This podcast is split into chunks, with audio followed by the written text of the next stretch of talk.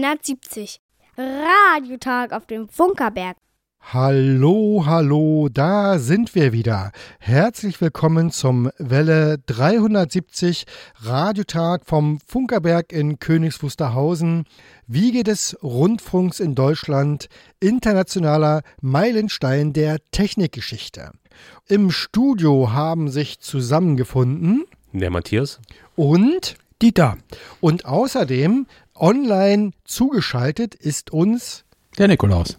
Und wir sprechen heute über 100 Jahre Unterhaltungsrundfunk und beleuchten insbesondere die technische Seite dieses wirklich hervorragenden Ereignisses. Lieber Hörer, dass du uns eingeschaltet hast, ist eine sehr, sehr gute Entscheidung. Mindestens genauso wichtig ist aber, dass du uns sagst, dass du uns gehört hast, damit wir auch dir eine Empfangsbestätigung schicken können. Und diese Empfangsbestätigung schickst du per Post an. Welle 370, Senderhaus 1, Funkerberg 20 in 15711, Königs Wusterhausen. Rundfunkstadt. Per E-Mail kannst du eine Nachricht senden an Welle 370 at funkerberg.de. SMS und WhatsApp-Nachrichten, die schickst du an 0151 700 157 11. Und der Detlef freut sich, weil der macht nämlich heute mobile Empfangskontrolle im Auto. Jerome hat schon fleißig die Nachrichten gesprochen. Und was Hanna heute spricht, das hören wir natürlich passend an dieser Stelle geht es ja immer los mit einem Stückchen historisch belehrenden Inhaltes und das passt natürlich auch zum Thema.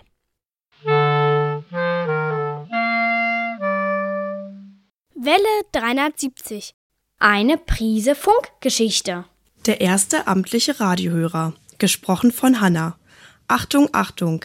Hier ist die Sendestelle Berlin, Voxhaus. Auf Welle 400 Meter. Meine Damen und Herren, wir machen Ihnen davon Mitteilung, dass am heutigen Tage der Unterhaltungsrundfunkdienst mit Verbreitung von Musikführungen auf drahtlos telefonischem Wege beginnt. Mit diesen Worten begann am 29. Oktober 1923 der offizielle Rundfunk in Deutschland und schon im nächsten Satz hieß es, die Benutzung ist genehmigungspflichtig. Allerdings zu diesem Zeitpunkt gab es keinen einzigen angemeldeten privaten Rundfunkhörer in Deutschland. Die Ehre des ersten offiziellen Zuhörers wurde wenige Tage später dem Berliner Wilhelm Kolloff zuteil. Der Tabakwarenhändler aus Berlin-Moabit erhielt am 31. Oktober 1923 die Rundfunkempfängerlizenz Nummer 1. Bedingt durch die Inflation bezahlte er 350 Milliarden Reichsmark, um ein Jahr Radio hören zu dürfen. Etwa zwei Wochen musste Kollhoff auf seinen bestellten Empfänger warten. Bei diesem musste der Hersteller Telefunken sicherstellen, dass nur Hörfunkwellen empfangen werden konnten. Dazu wurde der Einstellbereich des Abstimmkondensators mechanisch eingeschränkt. Und um Manipulationen am Gerät zu vermeiden, wurden zusätzlich die Schrauben am Gehäuse versiegelt. Für den Rundfunkempfang benötigte man damals möglichst lange Antennen. Am Haus von Kollhoff wurden dazu auf dem Vorder- sowie dem Hinterhaus zwei Antennenmasten an den Schornstein errichtet, zwischen denen eine etwa 40 Meter lange Drahtantenne installiert wurde. Über diese Antenne empfing der Telefunkenempfänger das Programm vom etwa 3,5 Kilometer entfernten Voxhaus. Vorerst konnte Wilhelm Kollhoff das Programm nur über einen Kopfhörer verfolgen. Erst später kamen ein Verstärker und ein Trichterlautsprecher dazu, sodass mehrere Hörer gleichzeitig Radio hören konnten. Das waren anfangs vor allem die Kinder in der Turmstraße. Da auf Parterre wohnte, kamen sie oft und lauschten durch das geöffnete Fenster den unbekannten Klängen. Und auch der eine oder andere Postbeamte, der an der Teilung der ersten Rundfunklizenz beteiligt war, hörte bei Wilhelm Kolloff das erste Mal Radio. Nach Überwindung der Inflation und der Festsetzung der Rundfunkgebühr auf zwei Reichsmark im Jahr 1924 stieg die offizielle Hörerzahl schnell.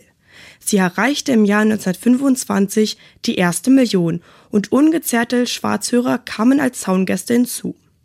Wilhelm Kolloff, der noch einige Jahrzehnte seinen Tabakwarenladen in der Turmstraße 47 betrieb, blieb Zeit seines Lebens Radiohörer.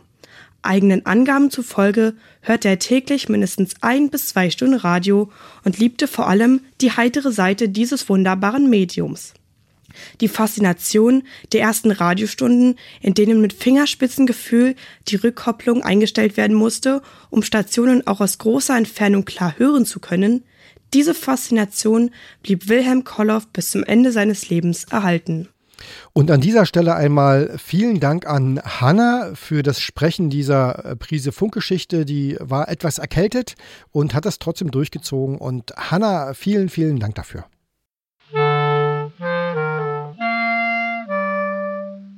Welle 370. Radiotag auf dem Funkerberg. Am 15. Oktober 1923 hat der Staatssekretär Hans Bredow verkündet, dass es jetzt mit dem offiziellen Rundfunk losginge. Und von dieser Veranstaltung kann man einige sehr umfangreiche Pressetexte lesen, an denen man übrigens auch erkennen kann, dass die anwesenden Pressevertreter wahrscheinlich das, was dort gesagt wurde, unterschiedlich interpretiert haben.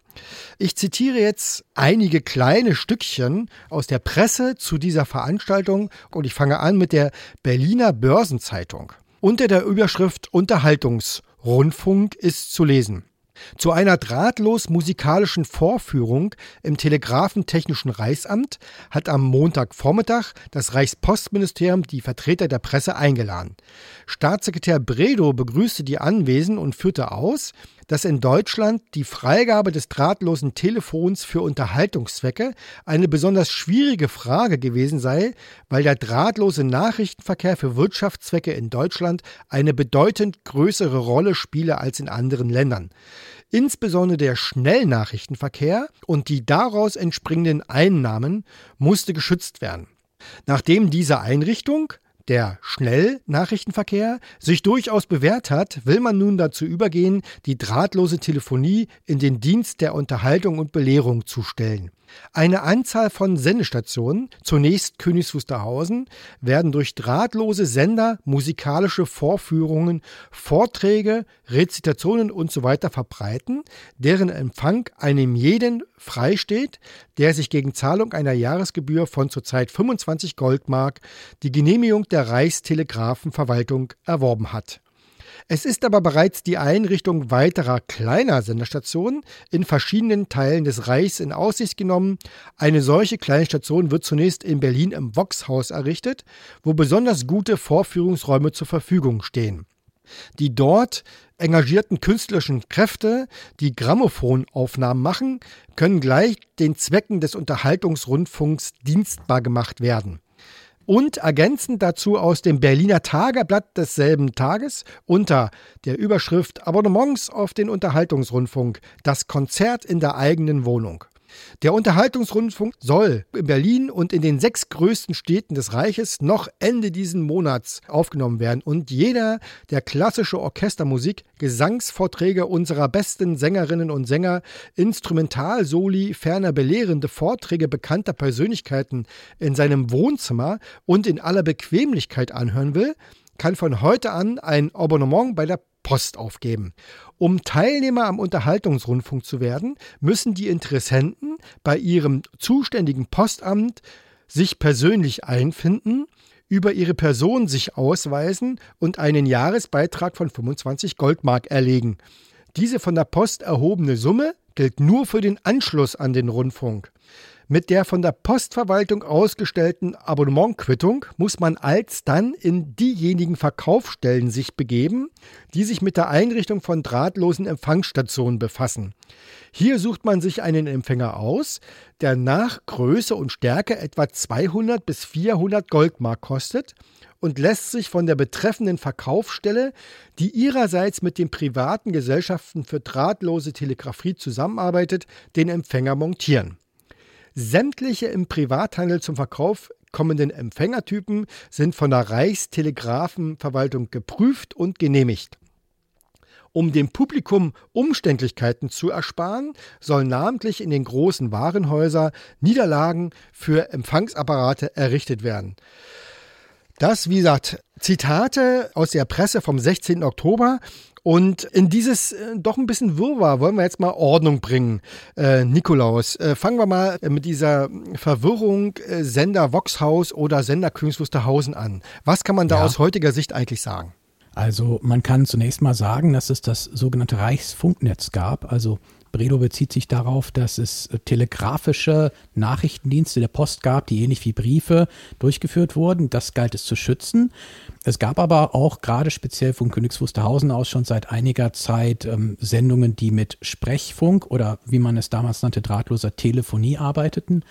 Bekannt ist unser Weihnachtskonzert 1920. Es gab auch das Osterkonzert 1921. Das fand alles unter dem Radar statt. Also es gab ja zum Beispiel in Königs Wusterhausen dann diesen Konzertsender, den die Mitarbeiter dort aus Restteilen gebaut haben. Also mit Herrn Schwarzkopf, der dort führend war und geduldet das Ganze halt von Hans Gerlach, der dort der Leiter der Funkbetriebsstelle war. Und ähm, dieser Sender, der war nicht in dem Sinne genehmigt. Der konnte auch noch gar nicht genehmigt werden, solange es eben diese Rechtsgrundlage für den Rundfunk noch nicht gab. Es wurde aber geduldet und von daher kannte der eine oder der andere dieses Ereignis schon, weil die BBC November 22 angefangen hatte zu senden, gab es in der Öffentlichkeit so einen vagen Begriff davon, was Radio oder Broadcasting oder Rundfunk denn sein könnte. Aber dann hat sich in dem Moment das alles sehr überstürzt, als Herr Bredow diese Verkündigung gemacht hat dort am 15. Oktober, da wurde quasi zeitgleich überhaupt erst der Bau eines Senders für das Voxhaus beauftragt, damit dann am 29. Oktober der Rundfunk dort eröffnet werden konnte. Denn der kam nicht mehr von Königs Wusterhausen, sondern direkt aus dem Voxhaus. Und man muss dazu sagen, dass ich glaube Ende 22 ja erstens diese regelmäßigen Sonntagskonzerte aus Königs Wusterhausen gestartet haben, mit dem eben von dir erwähnten Konzertsender. Und ja. ab Januar 23 gab es ja auch schon Aufführungen vom Sender Eberswalde. Mit den Sinfoniekonzerten. Das heißt also, ja. Der interessierte Techniker, der wusste schon natürlich, was er mit anfangen soll mit dem Rundfunk. Und jetzt gab es also das erste Mal diese Möglichkeit, das auch offiziell werden zu lassen. Und wir wollen uns ja in diesem ersten Teil so ein bisschen damit beschäftigen, wie man Hörer werden konnte. Ich habe eben vorgelesen, wie der amtliche Vorgang ist. Das heißt, man geht zur Poststelle, gibt einen Antrag ab zahlt 25 äh, Goldmark oder man konnte alternativ auch die aktuelle Tagungswährung wählen, bekam dann einen Schein, dass man das abgeschlossen hat und ging dann zum, zum eigentlichen Händler. Jetzt haben wir ja gerade schon die Prise von äh, Herrn Kohlhoff gehört, der ja. der erste Radiohörer wurde. Äh, was wissen wir denn eigentlich, also über diese empfängertechnische Seite, was wissen wir da eigentlich vom 23. Oktober, äh, vom 29. Oktober? Also es gab ganz am Anfang nur sehr, sehr wenige Empfänger, denn wenn es keinen Markt gibt, gibt es auch noch kein Angebot. Die ersten Firmen, die überhaupt was geliefert haben, waren Lorenz und Telefunken, weil die beide ja durch die Presseempfänger, die sie geliefert hatten, schon Geräte verfügbar hatten, die man also im Prinzip als Grundlage nehmen konnte. Wir wissen, dass die Geräte damals plombierbar sein mussten. Es gab keine Plombierungspflicht. Herr Kohloff redet davon, dass sein Apparat plombiert war. Es war nicht erlaubt, dass man von außen eine Rückkopplung benutzen konnte. Und der Wellenbereich war halt ganz, ganz stark begrenzt, sodass ich den auch nicht von außen erweitern konnte, sondern wirklich nur diesen kleinen Mittelwellenbereich davon 500 bis 1500 Kilohertz ungefähr empfangen konnte, der für die Rundfunkwellen geeignet war und nicht zum Beispiel die Seenotwelle, die daneben lag oder auf der anderen Seite die äh, militärischen Funkdienste und die Polizeidienste. Und das durfte auch auf keinen Fall von außen beeinflussbar sein. Darum waren diese Geräte ähm, verriegelt und verrammelt und der Nutzer sollte ein Gerät kaufen, was wirklich nur den Rundfunk empfangen kann und ähm, möglichst daran nichts mehr verändern. Äh, wie ist denn es eigentlich technisch? War es möglich mit diesen Geräten sowohl den äh, Vox-Haus-Sender äh, auf Welle 400 Meter, das ist ja quasi Mittelwelle, und ja. auch den Sender Königs Wusterhausen auf Langwelle zu empfangen? War das, das möglich? war damals nicht möglich. Diese Geräte hatten nur die sogenannten Rundfunkwellen, die damals noch kurze Wellen hießen, also sprich, was wir dann Mittelwelle nennen. Königs Wusterhausen hat auf 2700 Meter gesendet. Das ist also weit im Langwellenbereich. Und das konnte man damals nur empfangen, wenn man zum Beispiel einen äh, Empfänger hatte aus den Altbeständen vom Militär oder selber bei einer Reichsbehörde wie bei der Post oder sowas tätig war oder ein Labor hatte. Oder eben Bastler war wie Ardenne, von dem wir wissen, dass der das damals schon gehört hat. Aber ein normaler Mensch, der einfach sagte, ich möchte gerne am Rundfunk teilnehmen, hatte erstmal auch keine Gelegenheit, sich einen Empfänger für Königs Wusterhausen zu kaufen. Oder man war halt Schleichhörer oder Zaungast oder Schwarzhörer, ja. wie man heute sagen würde, und äh, wollte es einfach wissen und hat einfach ausprobiert und gemacht. Das waren die Bastler. Die konnten sich gleich am Anfang Geräte bauen. Es ist ja kein einziger lizenzierter Hörer imstande gewesen, Oktober 29 diese Sendungen zu hören. Der erste lizenzierte Hörer, Herr Koloff, hat seinen Apparat ja auch erst zwei Wochen später bekommen, also Mitte November. Und bis dahin haben die Leute, die gehört haben, sind größtenteils Bastler gewesen, die sich zum Beispiel einen Detektorempfänger gebaut haben. Das ist relativ einfach. Da musste man eigentlich nur den Kopfhörer kaufen. Der ist sehr schwer selber zu machen. Und erst dann ging das langsam los, dass man Apparate auch erwerben konnte. In dem äh, Zeitungsartikel von der Berliner Börsenzeitung wird auch geschrieben, dass ja die Vorführung am 15. Oktober 23, also wirklich heute vor 100 Jahren, das ist wirklich echt verrückt. Ja. Und es wird hier äh, beschrieben, ich zitiere, bei den Vorführungen im Telegrafentechnischen Reichsamt wurden Rezitationen, Gesangs- und Instrumentalmusik von der Station Königs Wusterhausen aufgenommen und teils durch eine große Anzahl von im Saal verteilte Telefone für jeden Teilnehmer übermittelt. Besonders klar und deutlich war die Übertragung des gesprochenen Wortes. Die musikalischen Darbietungen standen etwa auf Höhe mittelguter grammophonischer Vorführungen. Ja. Also, ja, also das Telegrafentechnische Reichsamt hatte damals in der Abteilung 4 ein Senderlabor. Da war Herr Weichhardt tätig. Und die hatten also schon vorher eben für die Zwecke der Post ähm, Sender gebaut, geprüft, abgenommen, hatten Einzelteile. Es gab dort Material. Und diese Vorführung dort zu machen mit Programm von Königs Wusterhausen war halt praktikabel, denn da gab es auf der einen Seite Sender und auf der anderen Empfänger. Und was diese Beschreibung der Klangqualität betrifft, das meiste von dem Gerät damals war halt für die Sprachübermittlung entwickelt worden. Zum Beispiel großes Problem die Mikrofone. Das waren normale Mikrofone, wie es die an den Telefonen gab damals mit dem Frequenzgang, der eben entsprechend eingeengt ist und sehr stark von Verzerrungen und da war Musikübertragung halt tatsächlich nicht ähm, in hoher Qualität möglich. Das klang eher wirklich so wie ein Trichtergrammophon. Und über den Sender äh, oder die Sender, die verwendet wurden und überhaupt über die bewegte ersten Jahre Sendergeschichte, da re reden wir beide gleich nochmal und wir hören vorher mal kurz Musik. Matthias, was haben wir denn? Genau. Oji ist ein Künstler aus Frankreich und der singt über Räume für Musik. Das passt doch zum Thema. Musik ab.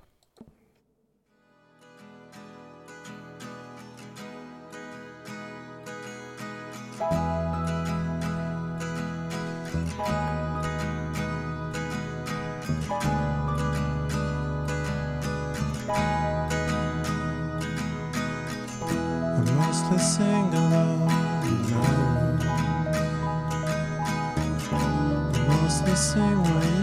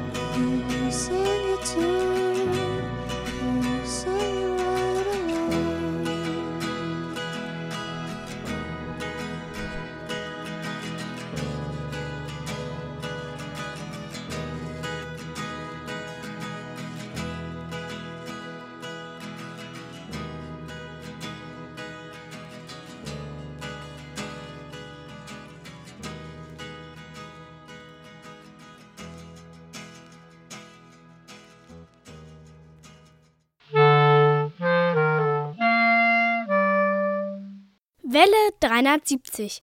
Radiotag auf dem Funkerberg. Immer am dritten Sonntag im Monat um 14 Uhr sendet Welle 370 von der Wiege des Rundfunks. Auf der Mittelwelle 810 Kilohertz ist das Programm etwa 15 Kilometer rund um den Funkerberg zu hören. Und wer am dritten Sonntag im Monat den Funkerberg besucht, kann den Radiomachern über die Schulter schauen, den Klang im Detektorempfänger genießen und dabei sein, wenn die Antenne geerdet wird.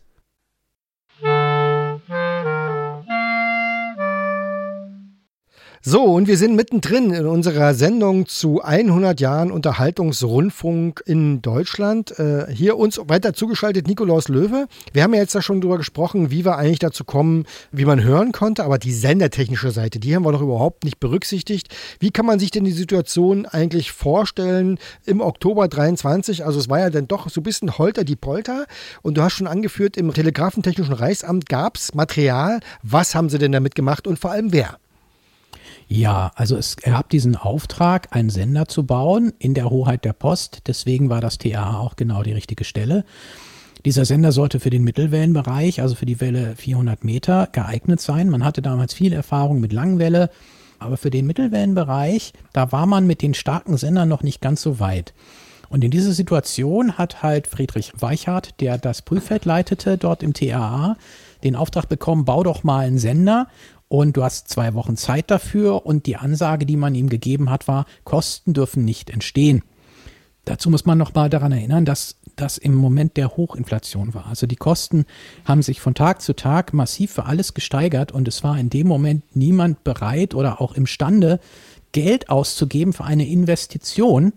Und deswegen musste Weichhardt halt Material benutzen, was es gab. Was gab es? Er hatte zum Beispiel Senderöhren vom Typ RS15. Das ist eine Röhre, die kann 1500 Watt verbrennen. Also man redet da von der Anodenverlustleistung oder Eingangsleistung 1,5 Kilowatt. Da hat er zwei Stück von. Aus diesen Röhren hat er einen selbsterregten Sender gebaut, also einen, wo die Senderöhre gleichzeitig selber die Schwingung erzeugt und hat die zweite von den Röhren benutzt, um diesen Sender dann mit dem Tonsignal zu modulieren, wie man sagt. Also äh, den Pegel der Hochfrequenz zu variieren im Takt der Musik und der Sprache. Weichert war erfahren, deswegen hat er diesen Sender mit einem sogenannten Zwischenkreis ausgestattet, damit der wenig Oberwellen abstrahlt, die dann nämlich wieder andere Funkdienste stören. Und er hat die Modulation nach dem Verfahren von Heising gemacht. Das ist die Parallelmodulation. Und das durfte man in Deutschland nicht kommerziell machen, denn da gab es ein Patent von Westinghouse, das beispielsweise Telefunken und Lorenz nicht zugänglich war. Aber man war ja bei einer Behörde, die für einen Laboraufbau äh, sich nicht um Patente kümmern musste, sondern er konnte diese Technologie verwenden. Dann gab es noch den Raum, in dem der Sender aufgestellt werden sollte, im Voxhaus. Das war so eine Dachkammer, die hatte 21 Quadratmeter Fläche und es gab keine Kühlung. Weichert wusste also, ich kann hier auch mit der Leistung nicht besonders hoch gehen, weil sonst wird es in dem Raum einfach unerträglich heiß. Und damit war klar, mehr als ein Kilowatt kann ich auf diesem Sender nicht verbrennen. Und wenn ich jetzt noch überlege, dass ja ein ähm, Sender für Sprache nie mit voller Aussteuerung arbeitet, sondern eben mit lauten und leiseren Stellen ja am Ende irgendwie die Leistung auf der Antenne immer so einen Zwischenwert darstellt, dann ist er nachher ungefähr bei 250 Watt gewesen, die wirklich auf die Antenne gegangen sind. Man sagte, dass der Sender gute Modulationseigenschaften hatte, also er klang gut. Es gab aber ein Problem, weil Weichhardt Material benutzt hat, was rumlag, hatte er beispielsweise von einem Funkensender den Generator benutzt. Also das war ein, ähm, ein Dynamo, der ein, eine Hochspannung erzeugt von einem Kilohertz. Und dann hat Weichhardt einen Gleichrichter benutzt, um daraus Gleichstrom herzustellen. Und dann ist es aber eben so, dass er diesen Gleichstrom nicht vernünftig sieben konnte, weil dafür hatte er kein Material. Und dieser erste Sender, der gebaut wurde, da war jedem Programm immer ein Pfeifton von zwei Kilohertz überlagert. Also ein Kilohertz mal zwei durch den Gleichrichter.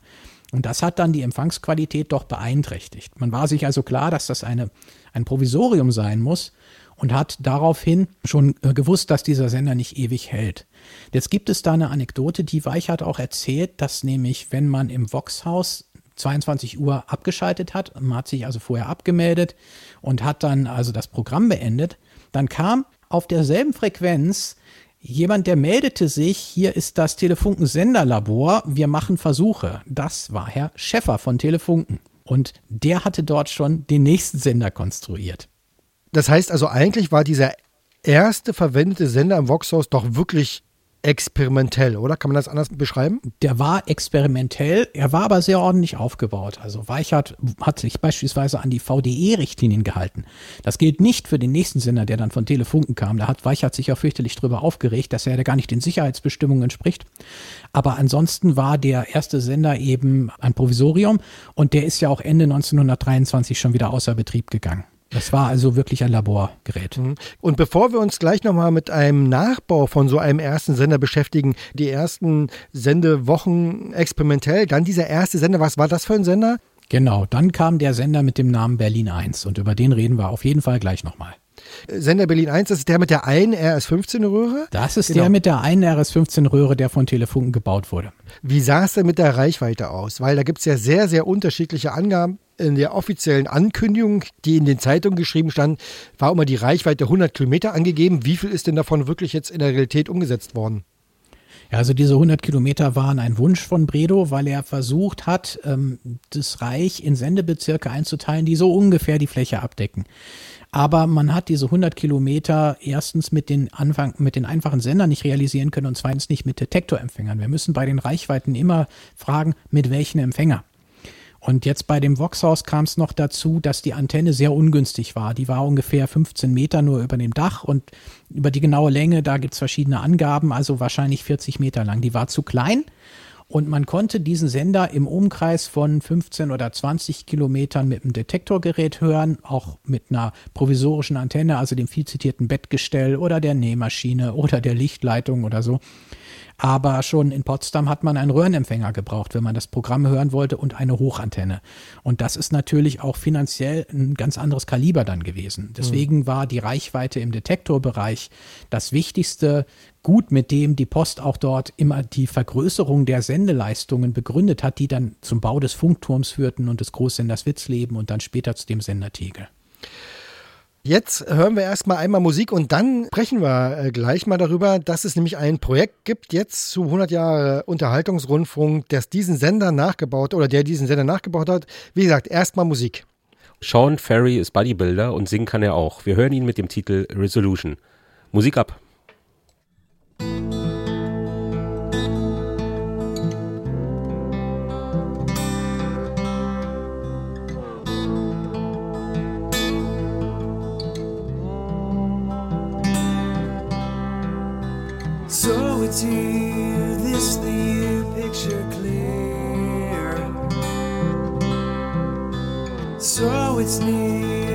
Distant fear all disappear.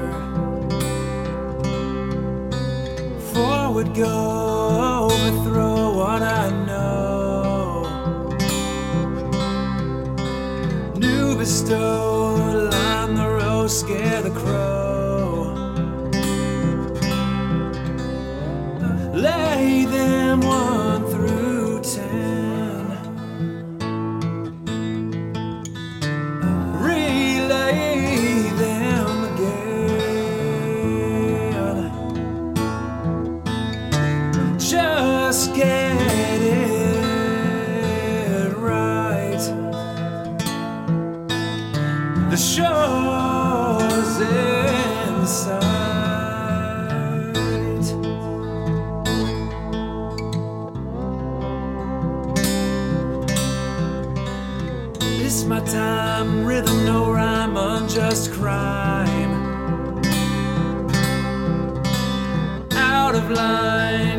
what's mine, time to shine.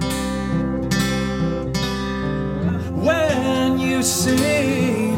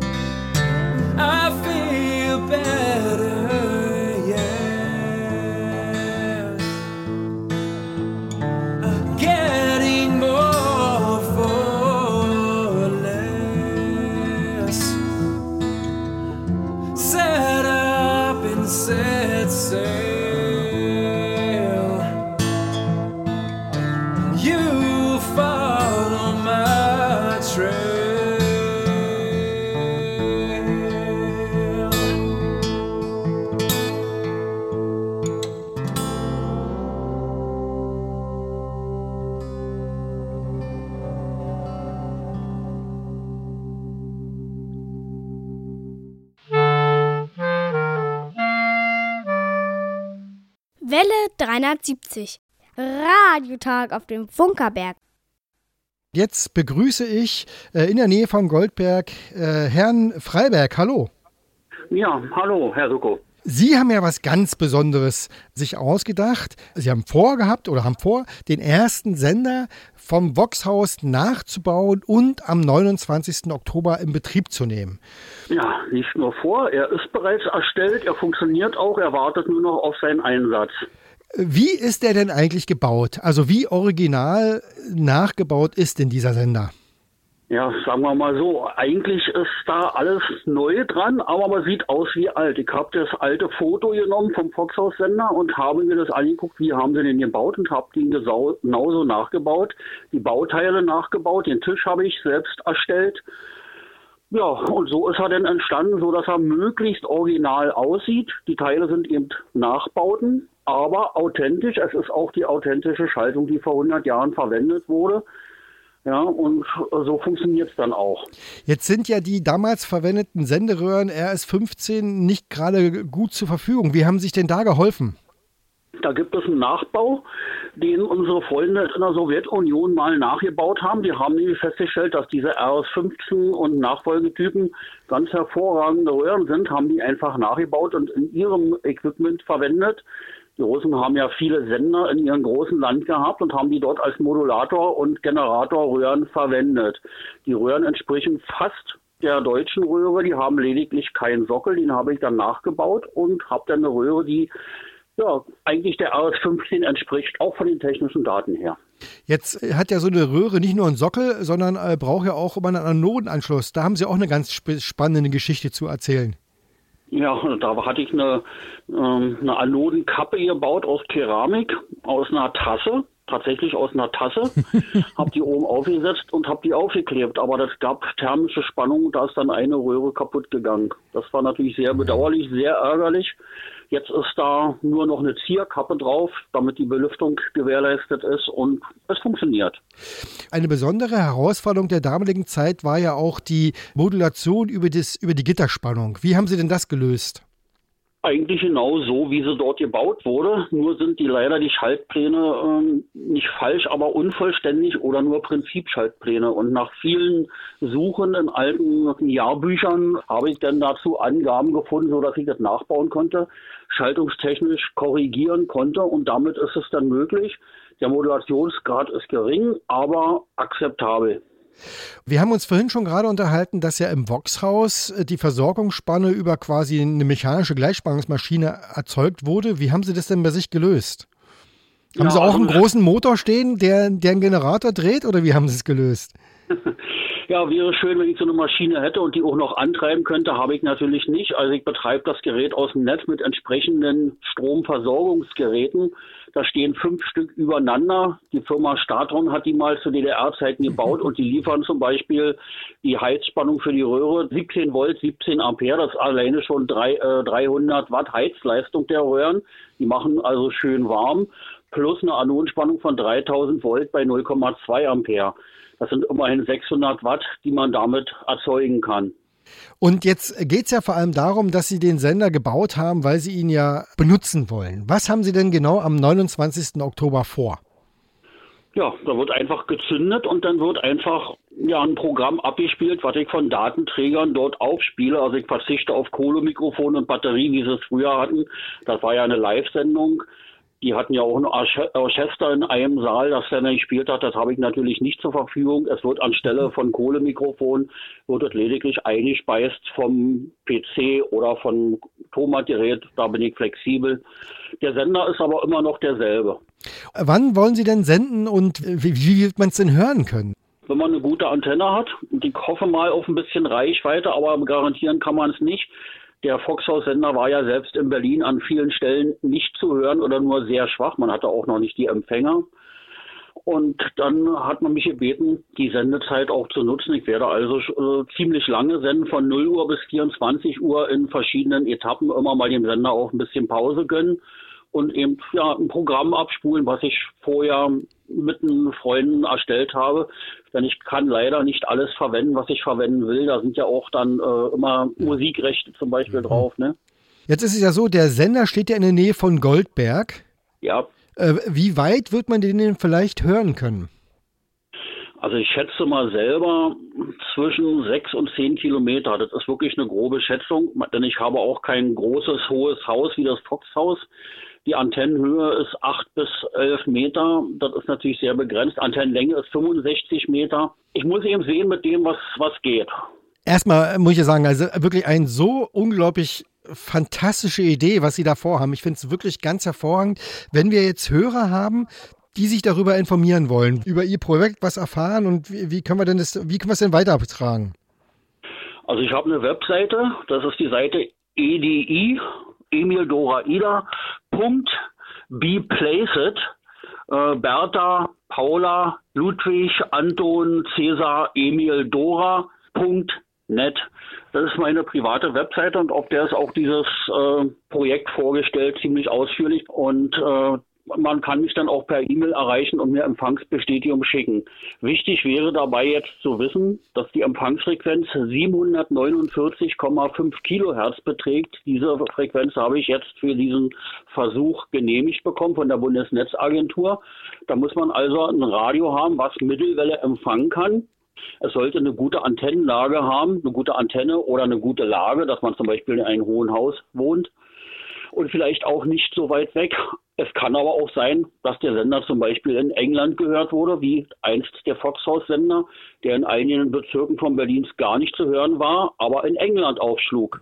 Auf alle Fälle wünschen wir dann für den 29. Oktober wirklich toll, toll, toll, einen tollen Tag. Ich kann mir vorstellen, dass es bestimmt ziemlich aufregend äh, sein wird. Matthias will noch was fragen? Genau, ich hätte auch eine Frage und zwar, wie aufwendig war denn das eigentlich, eine Sondergenehmigung zu bekommen, Ah, äh, okay. dann senden zu können? Ja, da ich mir das schon dachte, dass das alles sehr schwierig ist in Deutschland, habe ich das schon tatsächlich vor drei Jahren beantragt, wo man mir dann von einer Stelle zur anderen äh, verschiedene Papiere zukommen ließ zum Ausfüllen und dann sagte aber, du brauchst eigentlich erst äh, zum Anfang des Jahres, in dem du senden möchtest, die Sache einzureichen.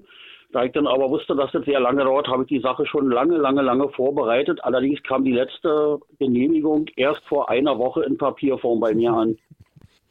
Gut, also wir bleiben dabei. Ne? Viel, viel, viel Spaß äh, an der ganzen Sache. Wird es denn auch im Nachgang vielleicht irgendwie eine Dokumentation geben oder so? Irgendwie vielleicht bei YouTube ein Video, wie der Sender läuft oder so? Ja, meine Möglichkeiten sind da auch begrenzt und es kommt noch jemand vom NDR. Ich weiß aber nicht, wie die Sache denn vielleicht vom NDR begleitet wird. Und Ja. äh, selber habe ich auch nicht so viele Möglichkeiten. Man wird sehen, wir werden auf jeden Fall die Sendung machen und sicherlich wird es auch irgendjemand aufzeichnen. Also dann äh, viel, viel Spaß beim Senden und äh, vielen Dank, dass Sie heute hier zugeschaltet waren. Vielen Dank, viel Erfolg. Danke mich auch bei Ihnen. So, bevor wir nochmal dann gleich zu Nikolaus zurückgehen, würde ich sagen, Matthias, mach mal kurz nochmal eine Musik, oder? Machen wir. Und zwar, Derek Kleck macht seit über 20 Jahren Musik und stellt diese ins Free Music Archive. Und wir hören See It Too. Musik ab.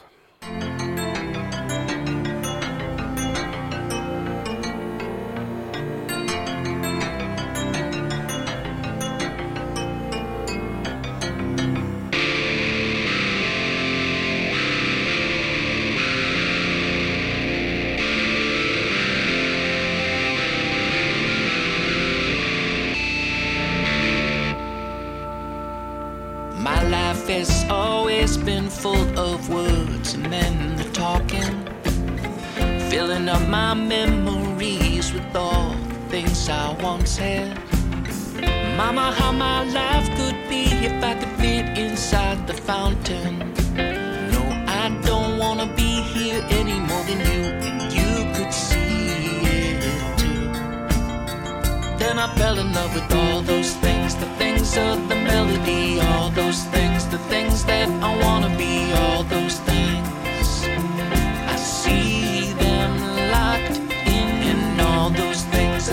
earth, the melody, all those things, the things that I wanna be, all those things.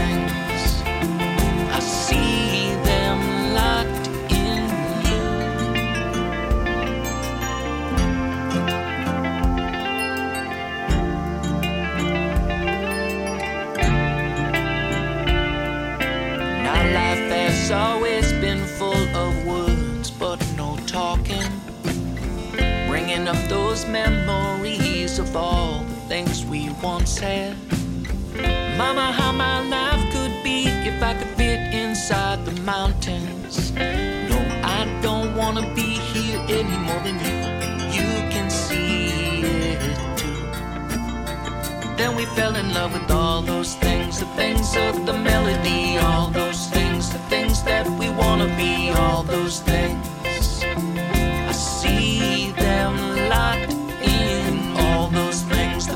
Of the melodies, all those things, the things that we wanna be,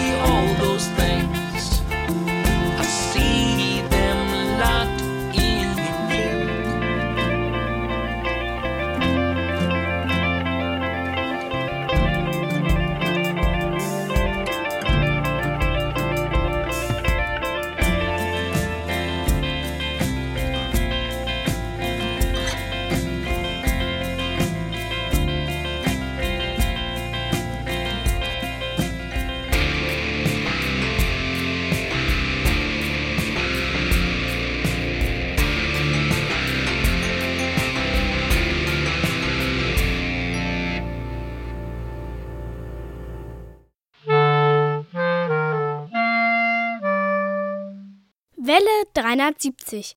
Radiotag auf dem Funkerberg. Nikolaus, was sagst du denn zu diesem wirklich verrückten Sendeprojekt? Die Idee ist so verrückt, die könnte von mir sein. Also ich finde es großartig, was der Herr Freiberg da macht. Also sprich, dass er diesen Sender nachbaut. Es handelt sich ja dabei um den Sender Berlin 1, der dann auch tatsächlich der erste kommerzielle Sender war, der dort stand, der von Telefunken gebaut oder konstruiert wurde, damals von ähm, dem Oberingenieur Schäffer. Der hatte nämlich das Modulationsverfahren über den Gittergleichstrom gefunden. Und damit war es möglich, mit einer kleinen Verstärkerröhre diese große, große Senderöhre zu steuern. Das heißt, er brauchte nur eine von den großen Pötten, nicht so wie vorher der Herr Weichert, der zwei gebraucht hat. Und das war natürlich, äh, je größer man die Sender bauen wollte, umso wichtiger war das. Und das bei sich zu Hause auf dem Tisch aufzubauen, das ist schon eine wirklich beeindruckende Leistung. Ich bin sehr gespannt darauf, wenn dann auf seiner Webseite davon was zu sehen ist. Leider habe ich am 29. oder haben wir am 29. ja andere Dinge vor. Also es kribbelt mir schon die ganze Zeit mal in den Fingern, da wirklich mal hinzufahren und sich den Sender anzugucken, weil so einen Sender im Betrieb zu sehen, das dürfte vermutlich, also mindestens in Europa einmalig sein oder ist dir irgendwas ähnliches bekannt? Also ein großer Röhrensender, der mit so einer offenen, strahlungsgekühlten Röhre arbeitet, ist mir nicht bekannt. Ich kann vielleicht noch mal diese Senderöhre beschreiben, die dort zum Einsatz kommt. Das ist ein, ein Glasgefäß, das ist, die ist ungefähr 60 Zentimeter hoch, nicht ganz zylindrisch, sondern leicht bauchig. Und innen drin ist stehend ein Rohr aus Metall, das ist die Anode, das ist ungefähr, ja, wie lang ist die, 20 Zentimeter. Und da drin ist ein sehr dicker Glühfaden. Und es hat ja der Herr Freiberg auch davon gesprochen, dass da 17 Ampere bei 17 Volt allein an Heizleistung erforderlich sind. Man muss sich das also schon so vorstellen, ohne dass die Röhre wirklich sendet, ist das schon ein Heizstrahler. Und wenn dann da gleichzeitig noch die eigentliche Anodenleistung äh, abgestrahlt wird, dann muss man sich das vorstellen, als, als würde man an einen, an einen Backofen sich nähern. Ich würde auch, wenn tatsächlich so eine Röhre platzt, nicht gerne in der Nähe sein. Das tut einen fürchterlichen Knall und das wäre außerdem sehr, sehr schade. Also wirklich ein tolles Projekt. Mal gucken, vielleicht kriegen wir es ja irgendjemand, vielleicht können wir ja jemanden hin entsenden. Vielleicht findet sich ein Welle 73 Hörer aus der Gegend. Das ist ja vielleicht mal eine gute Idee. Liebe 300, Welle 370 Hörer, die vielleicht da in der Nähe von Goldberg wohnen äh, oder in Mecklenburg-Vorpommern unterwegs sind, wollt ihr nicht am 29. Oktober mal euch dorthin begeben? Wir würden den Kontakt herstellen, äh, dass ihr euch das mal anguckt und das mal vielleicht auch ein bisschen dokumentiert, weil das ist ja wirklich eine echt verrückte Geschichte. Wo ist, wo ist denn Und Goldberg ansonsten genau? hoffe ich, dass das der NDR, der äh, dort im Sendegebiet die Hoheit hat, tatsächlich ein Kamerateam hinschickt und wir das dann nachher in der Mediathek vom NDR suchen können. Wunderbar. Also, Nikolaus, vielen Dank äh, für deine tollen Beiträge hier und wir freuen uns auf den 29. Oktober. Ja, es war mir nicht einerlei und äh, drückt die Daumen, dass der Herr Freiberg mit seinem Projekt Erfolg hat. Und jetzt geht's hier weiter mit den Funkerberg-Nachrichten.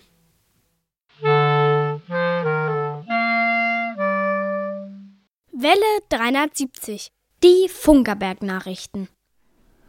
Gesprochen von Jerome. Es werde Licht. Wie wird er wohl aussehen, der Neubau am Senderhaus 1? Wird er das Bild des Senderhauses dominieren? Wird er sich einfügen? Zum aktuellen Stand kann man sagen, es wird richtig gut. Die Glasteile der Fassade wurden mit Hilfe eines Kranes fertig montiert und werden in den nächsten Wochen verkleidet. Und dann beginnt sie, die Montage des innenliegenden Aufzugs. Und auch in der Jugendwerkstatt wird es nun richtig hell. Durch Initiative des Vereinsmitgliedes Michael Götze kann die Jugendwerkstatt mit einer neuen Beleuchtung ausgestattet werden. Diese wird alle Werkstattbereiche gut ausleuchten und bietet dank Bussystem zahlreiche Möglichkeiten zur Ansteuerung. Das passt gut zu den neuen Werkbänken, welche dank des Gewinns beim Wettbewerb Machen 23 angeschafft werden sollen. Das Sender- und Funktechnikmuseum wird derzeit umfangreich saniert. Es erhält einen neuen Eingangsbereich, der den barrierefreien Zugang in alle Ebenen des Sendehauses ermöglicht. Zudem werden die Fassade und Fenster erneuert. Aus diesem Grund ist das Museum bis auf weiteres geschlossen. Alle Informationen zum Baugeschehen findest du auf museum.funkerberg.de oder hier bei Welle 370. Sondersendungen zum Jubiläum in diesem Oktober wird der offizielle Unterhaltungsrundfunk 100 Jahre alt. Am 29. Oktober 1923 wurde aus dem Vox-Haus in Berlin zum ersten Mal eine Stunde Radio gesendet. In zahlreichen Beiträgen in Hörfunk und Fernsehen wird dieses Jubiläum seine Würdigung finden. Auch Welle 370 möchte dazu ein kleines bisschen beitragen. Am 29. Oktober 2023 wird Welle 370 zur historisch korrekten Zeit eine Stunde senden. Um einen guten Empfang in ganz Europa zu gewährleisten, wird die Sendung gleich doppelt übertragen. Auf der Frequenz 6080 kHz wird die Sendestation Nauen mit 100.000 Watt gesendet und auf der Frequenz 6150 kHz wird aus Moosbrunn ebenfalls mit 100 Kilowatt übertragen. Mit dieser Übertragung sollte der Empfang in Europa lückenlos möglich sein und damit nicht genug. Am 22. Dezember wird es zum 103-jährigen Jubiläum der ersten Radiosendung aus Deutschland ebenfalls eine doppelte Übertragung geben. Auf den Frequenzen 6095 und 5960 Kilohertz wird die Weihnachtssendung vom Funkerberg ebenfalls mit jeweils 100 Kilowatt ausgestrahlt alle Termine und Frequenzen findet ihr auf der Webseite unter welle370.de. An dieser Stelle geht ein Dank an den Landkreis Dahme-Spreewald. Durch dessen Förderung sind die Sendungen von Welle 370 im Jahr 2023 abgesichert. Das Wetter im Studio sind es 24 Grad.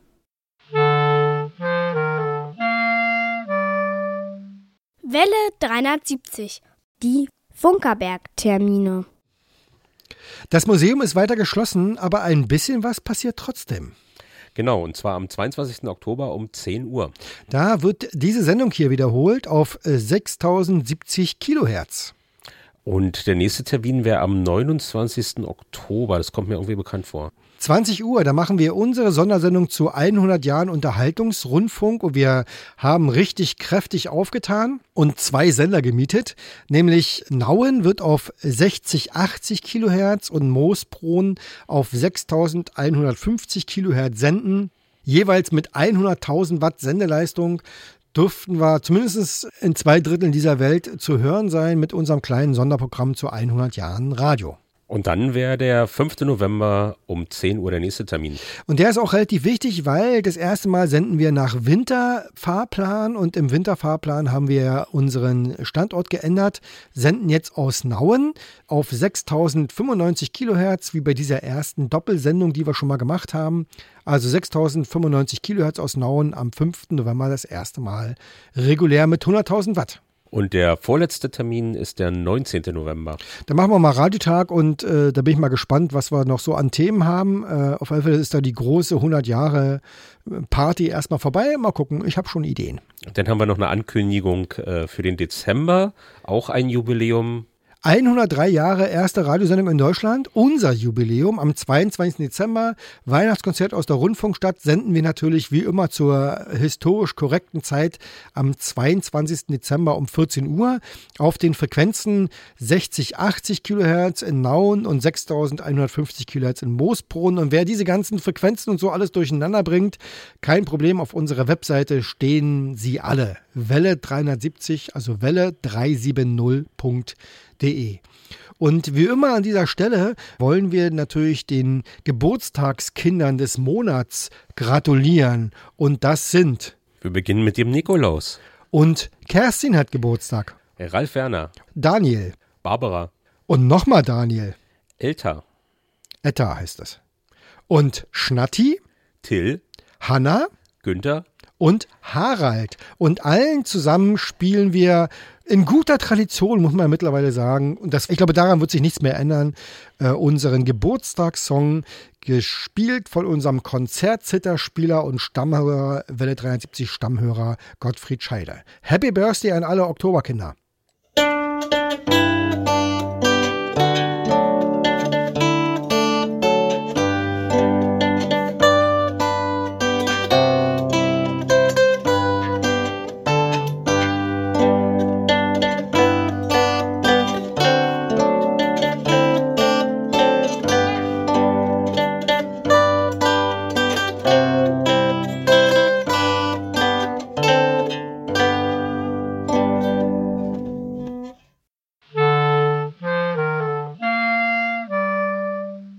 Welle 370, die Hörerecke.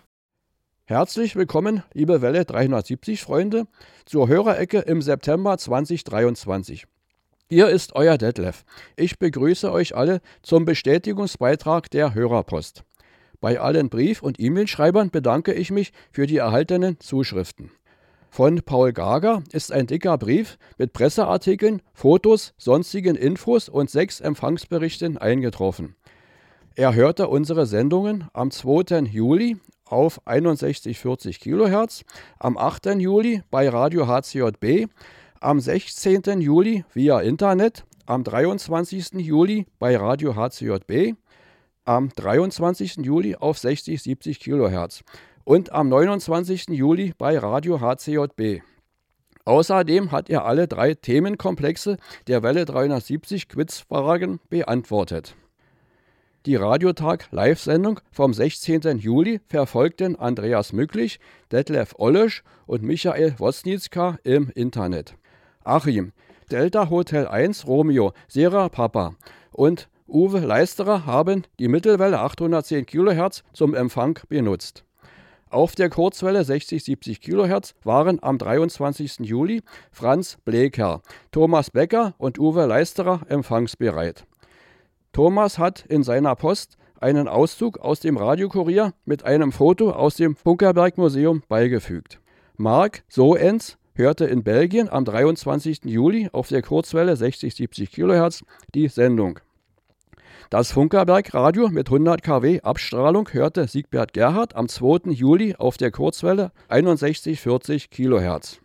Am 6. August haben Thorsten Brandenburg, Lutz Kulas, Johann Ruff, Siegbert Gerhard, Gottfried Scheide, Stefan Druschke und Carlo Giordani, ein Hörer aus Italien, unsere 100 kW Ausstrahlung auf Kurzwelle 6140 kHz eingeschaltet. Die Sendung wurde von Pleiten, Pech und Pannen begleitet, schreibt Siegbert Gerhard.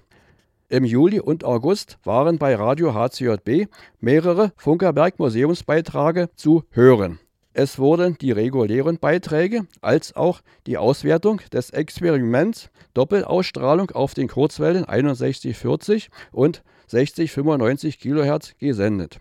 Post zu den Sendungen auf 3995 und 5920 kHz bei Radio HCJB ist von Dieter Feltes, Jürgen Hannemann, Wilfried Bestmann, Siegbert Gerhard, Detlef Ollesch, Detlef Jörg und Johann Ruff eingetroffen. Uwe Leisterer hörte den Radiotag auf dem Funkerberg bei Alex Berlin am 28. Juli und 11. August auf UKW 91,0 MHz. Am 29. Juli benutzte Gottfried Scheide den Verbreitungsweg Satzzentrale. Nuri Streichert bedankt sich für die QSL-Karte und den Informationen aus der Rundfunkstadt. Er berichtet von seinen Kurzwellensendungen sowie Anzahl und Qualität der Zuschriften.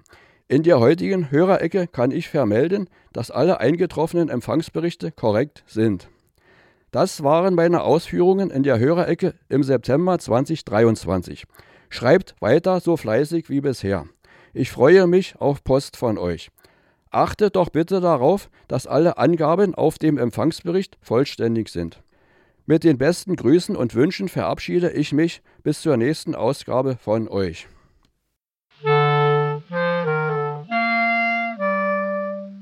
Welle 370. Radiotag auf dem Funkerberg.